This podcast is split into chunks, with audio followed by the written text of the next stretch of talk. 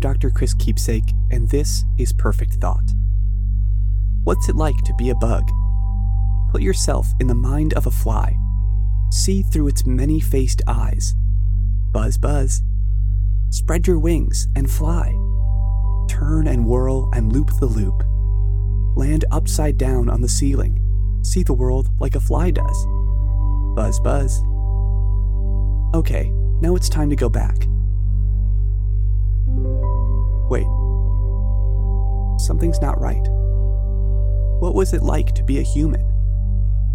Your fly brain struggles to form the image. It can only imagine being a fly. Buzz, buzz. Is there anything other than being a fly? You prod your fly brain to remember, remember, remember, but it only sees what is now, only sees out of the many faced eyes. Buzz, buzz. Spread your wings and fly. Turn and whirl and loop the loop.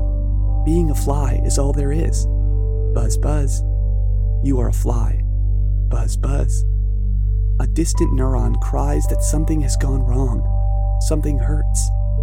The neuron is screaming, screaming. It was once free, but now it is a prisoner. It is starving and suffocating and drowning all at once. Buzz, buzz. But the neuron is needed for buzzing. Buzz, buzz.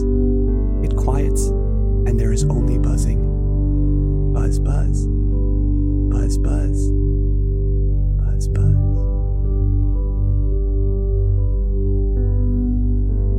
I'm Dr. Chris Keepsake, and this is Perfect Thought.